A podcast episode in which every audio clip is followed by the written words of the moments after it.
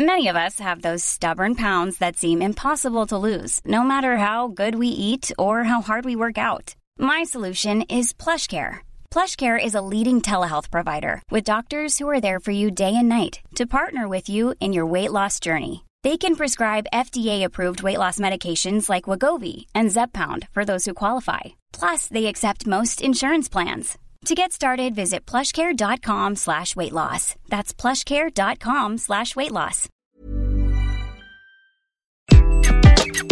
Bonjour, je suis Gaël Chatonaberry, bienvenue sur mon podcast Happy Work édition spéciale.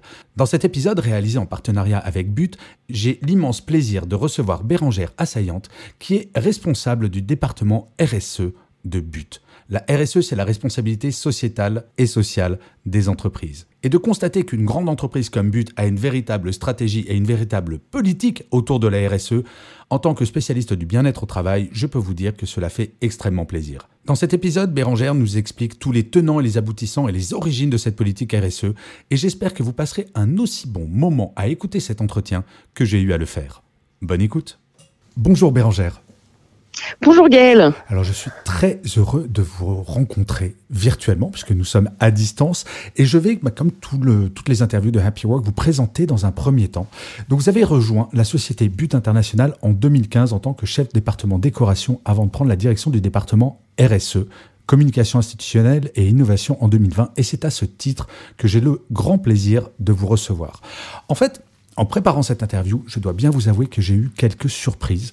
Tout d'abord, je dois bien vous avouer que j'ignorais que But avait 50 ans déjà 50 ans, ce qui me ramène à mon grand âge, et avait 9000 salariés avec une ancienneté importante par rapport au secteur, réparti sur 320 magasins. En fait, But fait véritablement partie du patrimoine français. Et chose que j'ai également apprise lors de cette préparation, le Made in France fait depuis toujours partie de votre ADN. Et vous, depuis bientôt trois ans, vous avez été chargé de mettre en place une politique RSE afin d'améliorer le bien-être des salariés. Ce qui m'a également étonné, c'est que vous êtes directement rattaché à la présidence de l'entreprise et que vous avez donc un budget totalement dédié à vos missions. J'imagine que le budget n'est pas illimité, mais c'est suffisamment rare pour le préciser. Et donc ma première question est très simple. Pourquoi la RSE est devenue, avant le Covid je précise, une priorité de but? Alors, vous l'avez dit euh, très bien, effectivement, But a 50 ans d'existence. Euh, donc, on a une ADN qui est assez forte et depuis toujours, il y a un certain nombre de valeurs RSE qui faisaient partie intégrante de l'entreprise, sans vraiment y mettre le chapeau RSE, mais le Made in France fait partie effectivement euh, euh, des sujets adressés depuis 50 ans. On a des partenariats avec des fabricants qui sont historiques. le local, puisqu'on a un réseau qui est très important, le développement de la franchise, le territoire. Donc c'est des valeurs qui existaient depuis très longtemps dans l'entreprise, mais depuis quelques années, But effectivement est devenu le numéro 2 du marché de l'ameublement. Ce leadership nous a vraiment euh.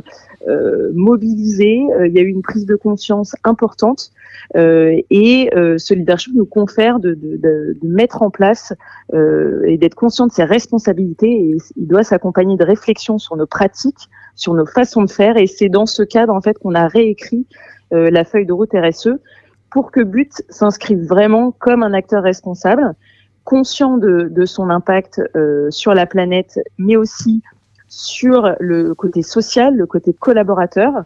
Euh, et on a eu euh, effectivement après, euh, euh, avant le Covid, on a déjà commencé à travailler dessus, mais après le Covid, on a vraiment eu cette volonté de clarifier les engagements de but, de les structurer dans un plan assez simple et volontaire.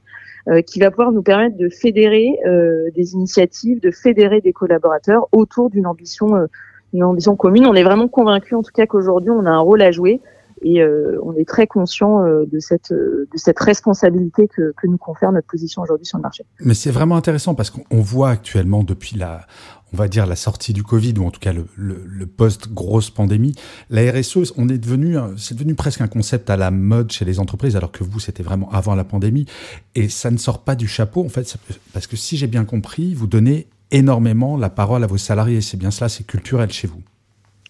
Oui, alors non seulement ça sort pas du chapeau, parce qu'effectivement, comme je vous le disais, c'est des valeurs qu'on a depuis très longtemps. Le Made in France, la proximité, le local, le territoire, l'achat responsable. Donc ça, c'est vraiment des choses qu'on a depuis longtemps. Mais effectivement, le dialogue avec les collaborateurs, c'est vraiment fondamental. La proximité, euh, c'est une valeur de l'enseigne, la proximité avec nos clients, mais aussi avec nos collaborateurs. Euh, cette feuille de route RSE, elle a été co-construite.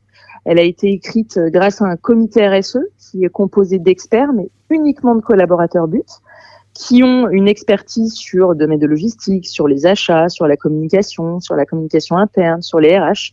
Donc ce comité RSE a co-construit cette feuille de route, a co-construit l'ambition de l'enseigne et a co-construit les indicateurs pour vraiment fédérer tout le monde euh, autour euh, de cette feuille de route RSE. Et après, évidemment, on a créé un RSE Tour. Donc là, on est vraiment allé dans les régions.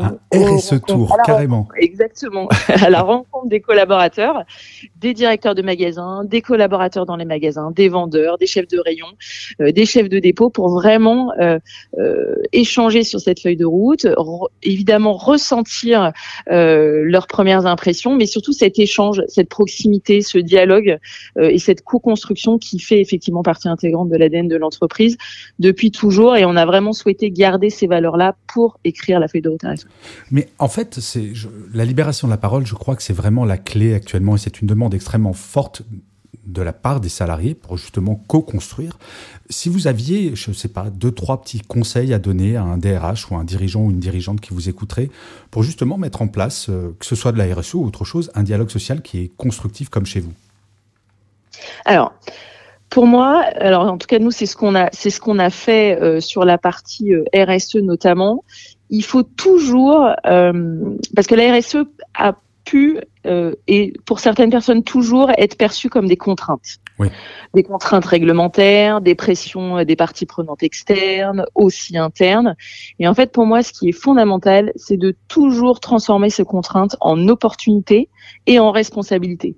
C'est-à-dire qu'aujourd'hui, la RSE, ce n'est pas qu'une somme de contraintes, c'est surtout une somme euh, d'opportunités incroyables, que ça soit euh, sur les valeurs sociales, que ça soit pour la planète, mais que ça soit aussi pour les collaborateurs. C'est très important. C'est, c'est ce sont des, ça permet aussi de voir nos métiers différemment.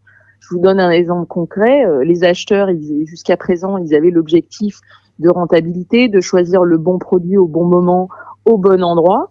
Euh, demain, il a évidemment tous ces critères-là, mais il doit aussi rendre ses produits plus éco-responsables. Il mhm. doit acheter de manière plus responsable, sélectionner ses fournisseurs de manière plus responsable et accompagner des outils industriels pour que ça devienne de plus en plus responsable. Donc ça modifie un espèce de quotidien dans un métier et ça accompagne le changement, ça accompagne la transformation.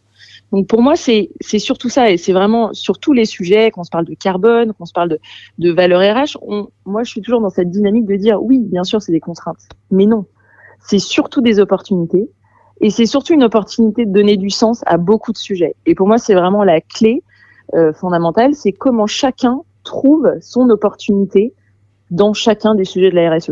Hmm. Mais c'est valable dans la RSE, mais c'est valable dans n'importe quel domaine. Donc euh, pour moi, c'est vraiment très important de d'opérer de, de, ce changement entre contraintes, ne pas avoir que des contraintes, mais surtout de voir des opportunités. Alors si j'ai bien compris, votre politique RSE s'appuie sur trois piliers mieux produire, bon, ça je comprends bien, mieux contribuer à la transition des territoires, on en reparlera probablement, et le mieux vivre ensemble. Et c'est celui-là qui m'intéresse le plus. Est-ce que vous pourriez me dire ce que vous entendez par le mieux vivre ensemble? Oui, alors il y a, effectivement euh, pas mal de sujets dans ce mieux vivre ensemble. Euh, le premier qui nous est cher dans l'entreprise, c'est promouvoir la diversité. Donc ça, c'est un des, axes, un des engagements en tout cas de, du mieux vivre ensemble.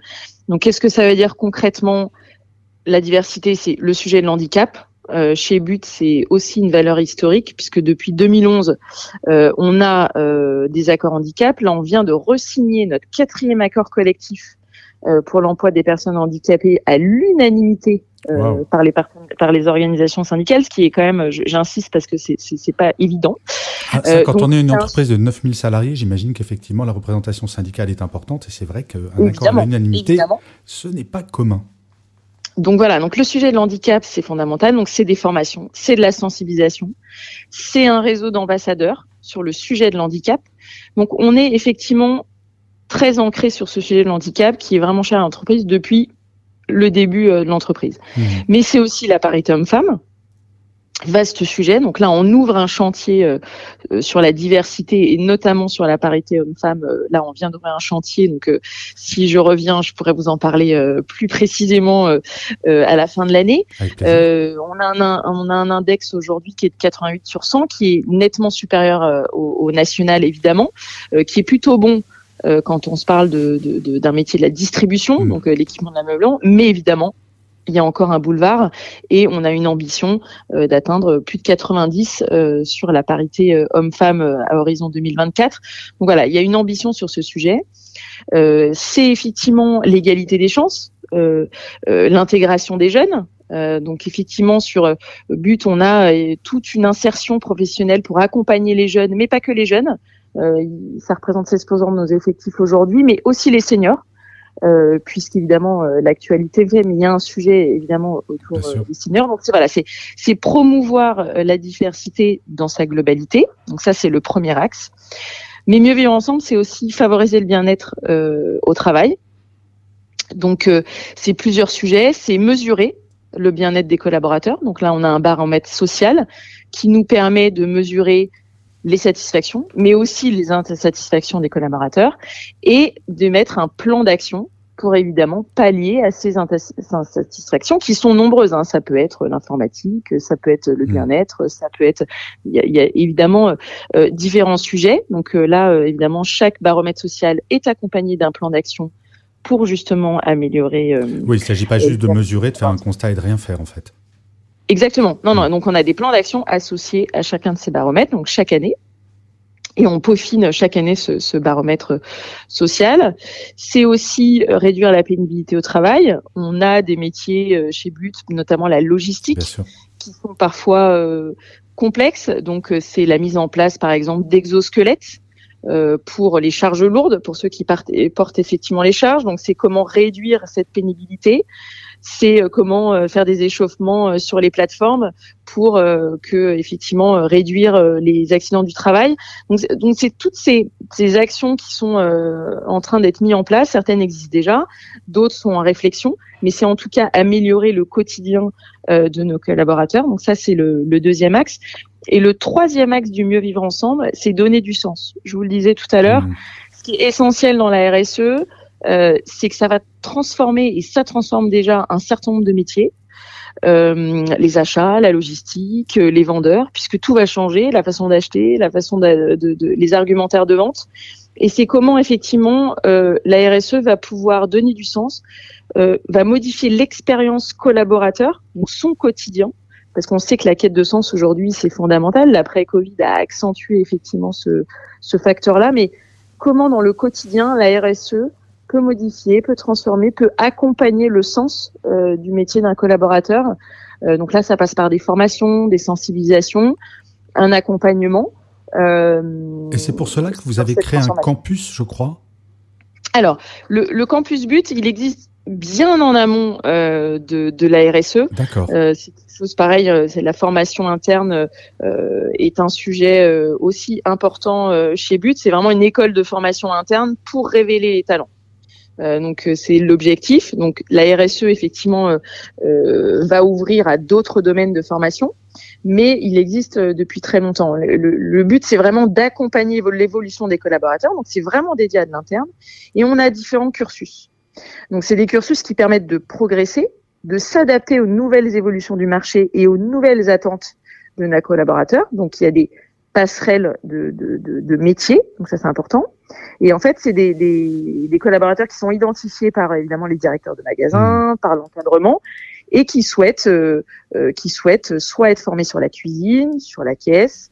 Euh, il y a des compétences techniques en fait qu'on acquiert, et en général, ce sont des programmes qui durent sept mois, ah oui. donc en alternance, donc qui continuent effectivement d'exercer leur métier et en même temps d'être formés. Donc là, par exemple, en 2020, on a lancé, en 2021, on a lancé le cursus du concepteur cuisine. On sait que c'est un métier pénurique.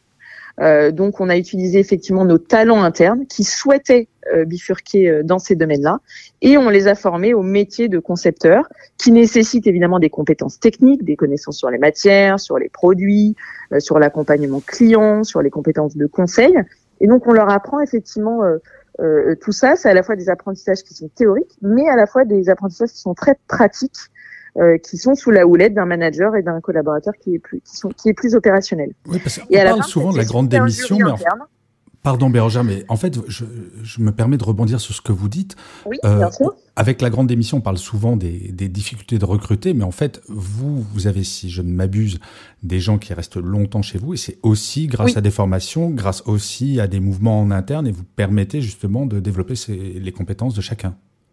Oui, bien sûr, parce que effectivement, l'ascenseur social, c'est une valeur de l'ADN de l'enseigne. Donc effectivement, hmm. vous pouvez passer par beaucoup de métiers chez But, euh, suivant évidemment vos compétences, vos envies aussi. Donc vraiment, l'objectif, c'est d'identifier les envies et les compétences de chacun pour pouvoir déjà, évidemment, euh, répondre aux envies des collaborateurs, mais aussi répondre à un marché pénurique. Là, je vous disais effectivement les concepteurs cuisine.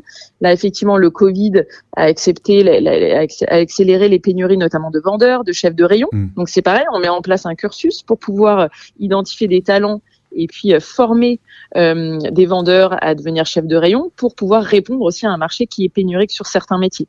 Donc c'est à la fois effectivement allier ce marché pénurique et aussi euh, les envies des collaborateurs qui ont envie de rester dans l'enseigne mais qui ont envie d'évoluer.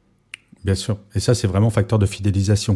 Alors, j'ai une question. En préparant cette, cette interview, on m'a parlé d'un canal de discussion qui s'appelle Zest. Est-ce que vous pourriez m'en dire plus? Alors oui, c'est un, un, canal d'expression de nos 9000 collaborateurs.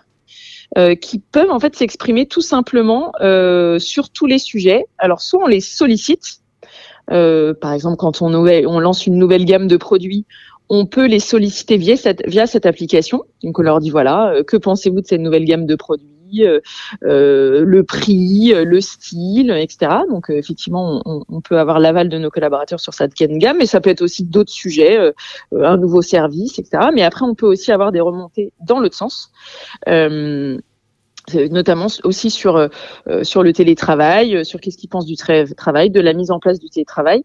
Donc c'est vraiment c'est une opportunité en fait d'enrichir l'expérience collaborateur, de nourrir l'engagement et aussi pour nous d'avoir des feedbacks sur leurs ressentis sur un certain nombre de sujets et ça permet voilà d'avoir un échange euh, aller-retour euh, qui est intéressant euh, sur des sujets très divers, très variés. Oui, de nourrir, de nourrir les discussions, de nourrir les réflexions au travers Exactement. des... Nourrir les stratégies, nourrir les nouveaux produits, nourrir les nouveaux services. Voilà, c'est important effectivement d'avoir cette remontée collaborateur. Mais c'est vraiment très intéressant de voir comme justement la libération de la parole est encore au cœur de beaucoup de choses. Et j'imagine que vous, comme beaucoup, beaucoup d'entreprises, attirer les talents, c'est quelque chose qui est quand même une sorte de défi pour les années à venir. Et justement, je crois que vous avez une opération qui s'appelle Redesign Me by But. Est-ce que vous pourriez m'en dire plus pour attirer tous les jeunes talents ou les moins jeunes d'ailleurs? À chaque fois, on dit jeunes talents, mais non, les talents en général. Enfin, c'est moi qui dis jeunes talents. Il faut que Oui, parce qu'il y a des reconversions. Donc, euh, certaines personnes effectivement reprennent les études. Donc, effectivement, il y a jeunes et moins jeunes. Alors, le Redesign Me euh, by But, en fait, c'est un challenge d'open innovation à destination des étudiants. Euh, donc l'idée en fait c'est vraiment de, de, de, promouvoir la marque But, euh, mais aussi euh, de faire donc connaître euh, la marque auprès euh, des nouvelles générations. et l'idée, c'est effectivement de faire travailler en collaboration avec l'enseigne, en collaboration avec un jury et des mentors, des étudiants, sur une problématique définie. Donc nous, effectivement, on, ça fait on l'a fait trois années de suite. Mhm. Euh, en général, nous, on a des problématiques sur euh, une nouvelle gamme de produits, un nouveau produit innovant, un produit plus responsable. Donc en fait, on fait travailler des écoles de différents euh, euh de différents profils, c'est soit des écoles de communication, des écoles de design euh, ou des écoles plus généralistes de marketing, écoles de commerce. Et ils travaillent euh, en équipe sur un sujet défini. Il y a une première sélection euh, qui est effectué par un jury interne but qui représente un certain nombre d'experts euh, métiers de l'entreprise. Mhm. Euh, une fois que ces, ces, étudiants sont sélectionnés, il y a une nouvelle passe. Donc là, ils travaillent avec des mentors qui font partie de l'enseigne. Donc là, effectivement, il y a un échange entre le mentor et l'équipe pour peaufiner le projet, euh, pour poser un certain nombre de questions, pour affiner le budget, les coûts associés, etc., etc. Donc c'est vraiment un échange euh, régulier entre le mentor euh, et l'étudiant. Et après il y a un jury final où effectivement les talents sont identifiés, les groupes sont identifiés Et suivant les sujets, euh, soit on a, via ce biais, on a recruté des alternants, par exemple, on a identifié des alternants qui sont venus effectivement effectuer leurs alternances. On a aussi, euh, sur une, certaines années, réalisé des prototypes pour vraiment montrer aux étudiants jusqu'où on peut aller comment on fabrique un produit. Donc, ils sont allés visiter une usine en France euh, pour voir évidemment comment euh, la conception du produit, la fabrication du produit, la livraison du produit s'effectue. Donc voilà, l'idée c'est vraiment, euh, évidemment, il y a plusieurs objectifs. Le premier, c'est de, faire parler de l'enseigne, de la marque, euh, de sa modernité, etc. Et puis évidemment, euh, d'attirer de nouveaux talents sur ces talents sur de nouveaux métiers, que ce soit la partie produit, mais pas que.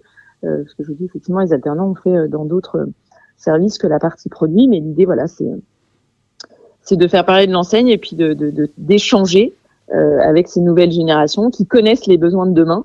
C'est toujours effectivement très enrichissant dans les deux sens. Encore une fois, hein, c'est toujours cette idée d'échange euh, pour pouvoir faire progresser euh, l'enseigne et puis euh, la discussion sur, sur des nouveaux produits, sur l'innovation produit. Je vais vous poser mon avant-dernière question parce qu'il y a un chiffre qui m'a vraiment étonné concernant But. Vous allez peut-être pouvoir le confirmer ou l'infirmer il n'y a pas un but à moins de 20 minutes de chaque Français. C'est exact. Est-ce que c'est un vrai atout pour le recrutement Parce que c'est vrai que les temps de transport, c'est alors surtout maintenant que l'essence devient un produit de luxe. Euh, est-ce que c'est un vrai atout ou finalement, bon, c'est une forme de normalité maintenant? Alors, euh, c'est un atout. Alors, nous, c'est un atout à la fois pour nos clients pour nos collaborateurs. La proximité, donc euh, effectivement, donc vous avez bien raison, on a, bien un but à moins de 20 minutes de chaque Français. La proximité, je, l'ai un peu dit tout à l'heure, c'est vraiment partie intégrante de l'ADN de l'enseigne. Donc effectivement, le réseau but, c'est 330 magasins. c'est un maillage qui est extrêmement dense. Donc un client peut très peut venir très facilement dans une ancienne but. Donc ça c'est le premier sujet, c'est la proximité vis-à-vis du client, mais c'est aussi la proximité vis-à-vis du collaborateur parce qu'effectivement, But joue un rôle assez important sur tout le territoire. Euh, et dans certaines régions, il faut savoir quand même que But est le premier employeur. Waouh donc, euh, donc euh, effectivement, ça nourrit. On ne pas ça de, quand on parle de but. C'est vrai que c'est tellement dans le patrimoine français qu'on a peut-être fini par oublier à quel point c'était quand même une, une entreprise majeure en France. Oui, tout à fait. Et puis, alors, il y a des magasins, ce qui est assez amusant, mais ce que je trouve très révélateur de l'enseigne, c'est qu'il y a plusieurs générations au sein du même magasin. Ah ça, c'est assez, euh, c'est assez étonnant et euh, c'est assez rare, euh, cas à ma connaissance, dans les autres enseignes. donc voilà, donc c'est ce qui prouve quand même qu'effectivement, il y a 50 ans, il y a une ADN de proximité, il y a une transmission dans l'enseigne.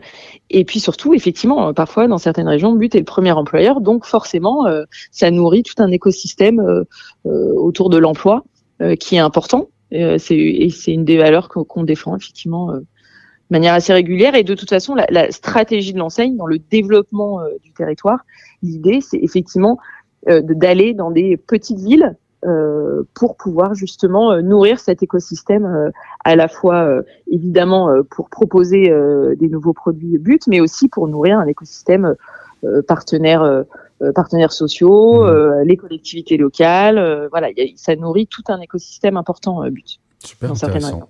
écoutez, Bérangère, on pourrait parler pendant des heures, mais nous arrivons à la dernière question euh, de Happy Work, et qui est traditionnelle, celle-là.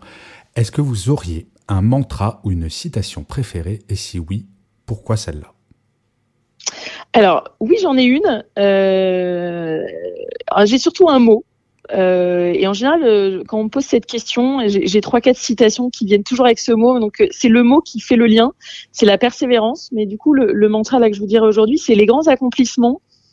Non, on réussit non par la par, par la force, mais par la persévérance. Mmh. Et en fait, donc le mot persévérance, c'est effectivement quelque chose qui me suit depuis très longtemps. j'ai changé de métier, je faisais des achats, je passe à la RSE. Mais je pense que quand on fait de la RSE, la persévérance, euh, convaincre, euh, ça fait partie des, des, valeurs si l'on veut bouger une entreprise, si l'on veut mobiliser des collaborateurs.